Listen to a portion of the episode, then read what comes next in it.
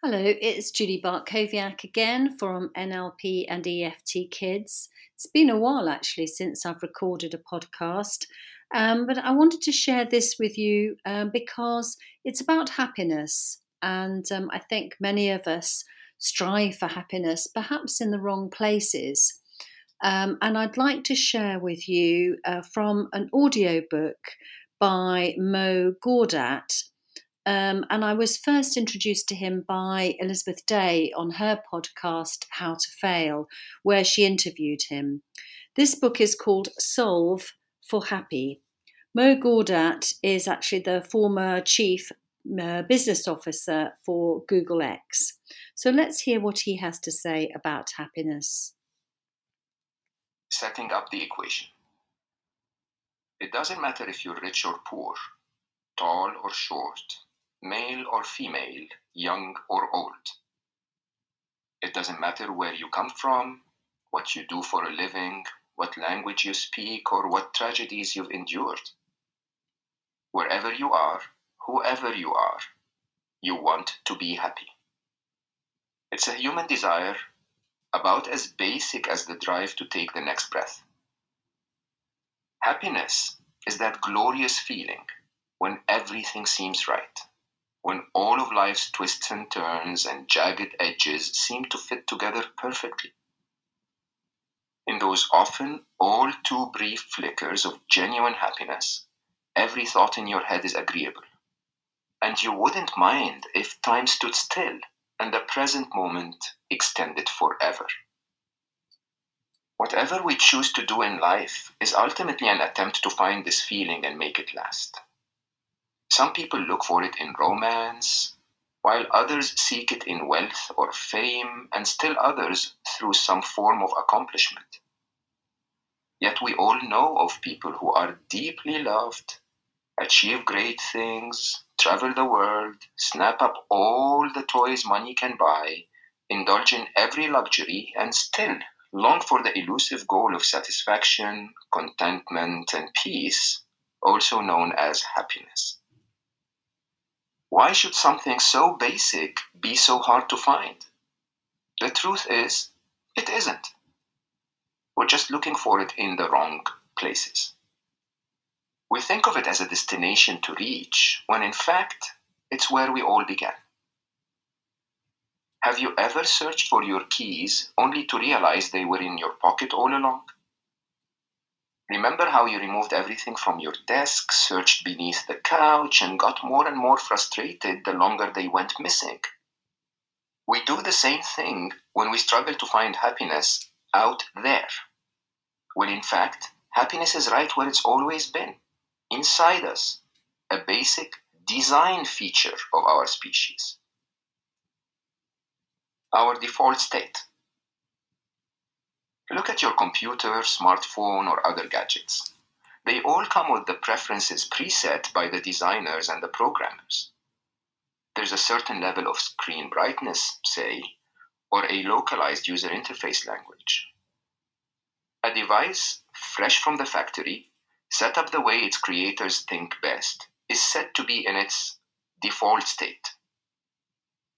For human beings, simply put, the default state is happiness. If you don't believe me, spend a little time with a human fresh from the factory, an infant or toddler.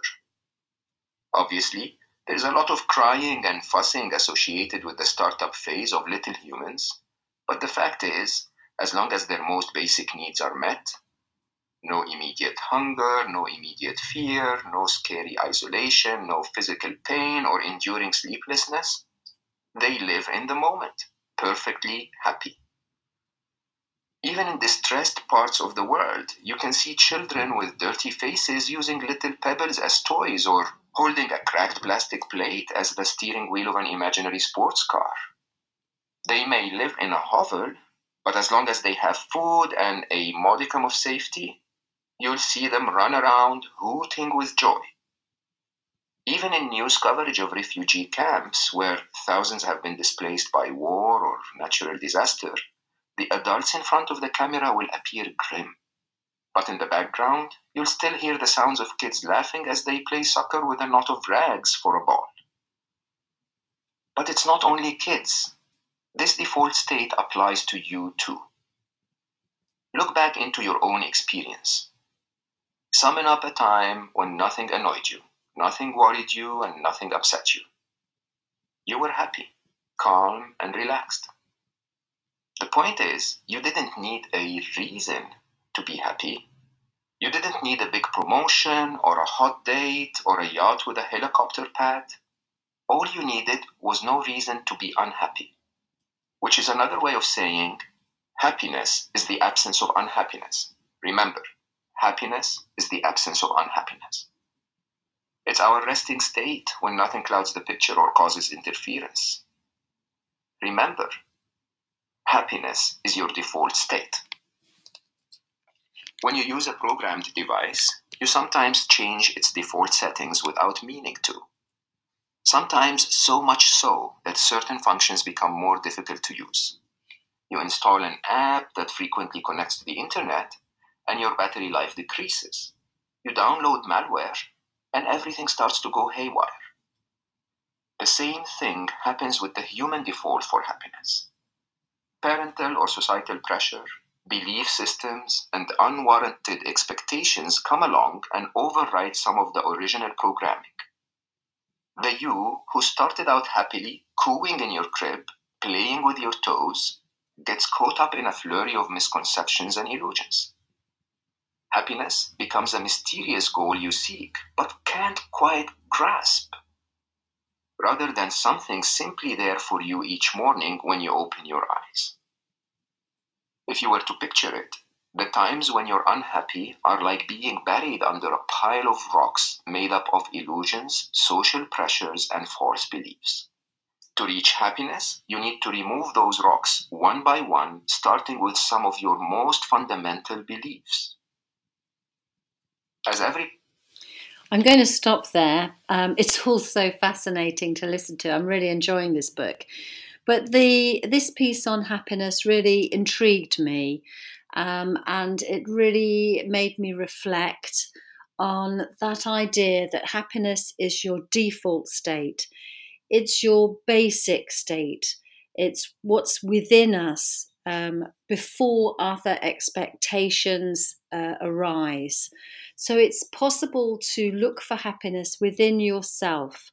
And so many of the mums I talk to and the kids I talk to are looking in the wrong place. They're looking outside for happiness. They're looking for um, affirmations from social media, from friends, from exam results, from uh, parents, and so on. But I just want to leave this with you. What if happiness is your default state?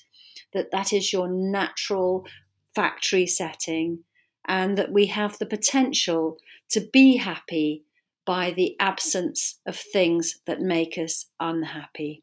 I mean, obviously, we can't avoid all of those because of the you know there are things like sort of illnesses and and and so on uh, and there can be things that will make us unhappy but instead of seeking after it outside of ourselves what about if we looked for it inside and assumed it as our default state Okay, just something to share with you, um, and uh, something that's not from one of my books, um, uh, but something that's from my heart, uh, sharing with you from somebody else's book.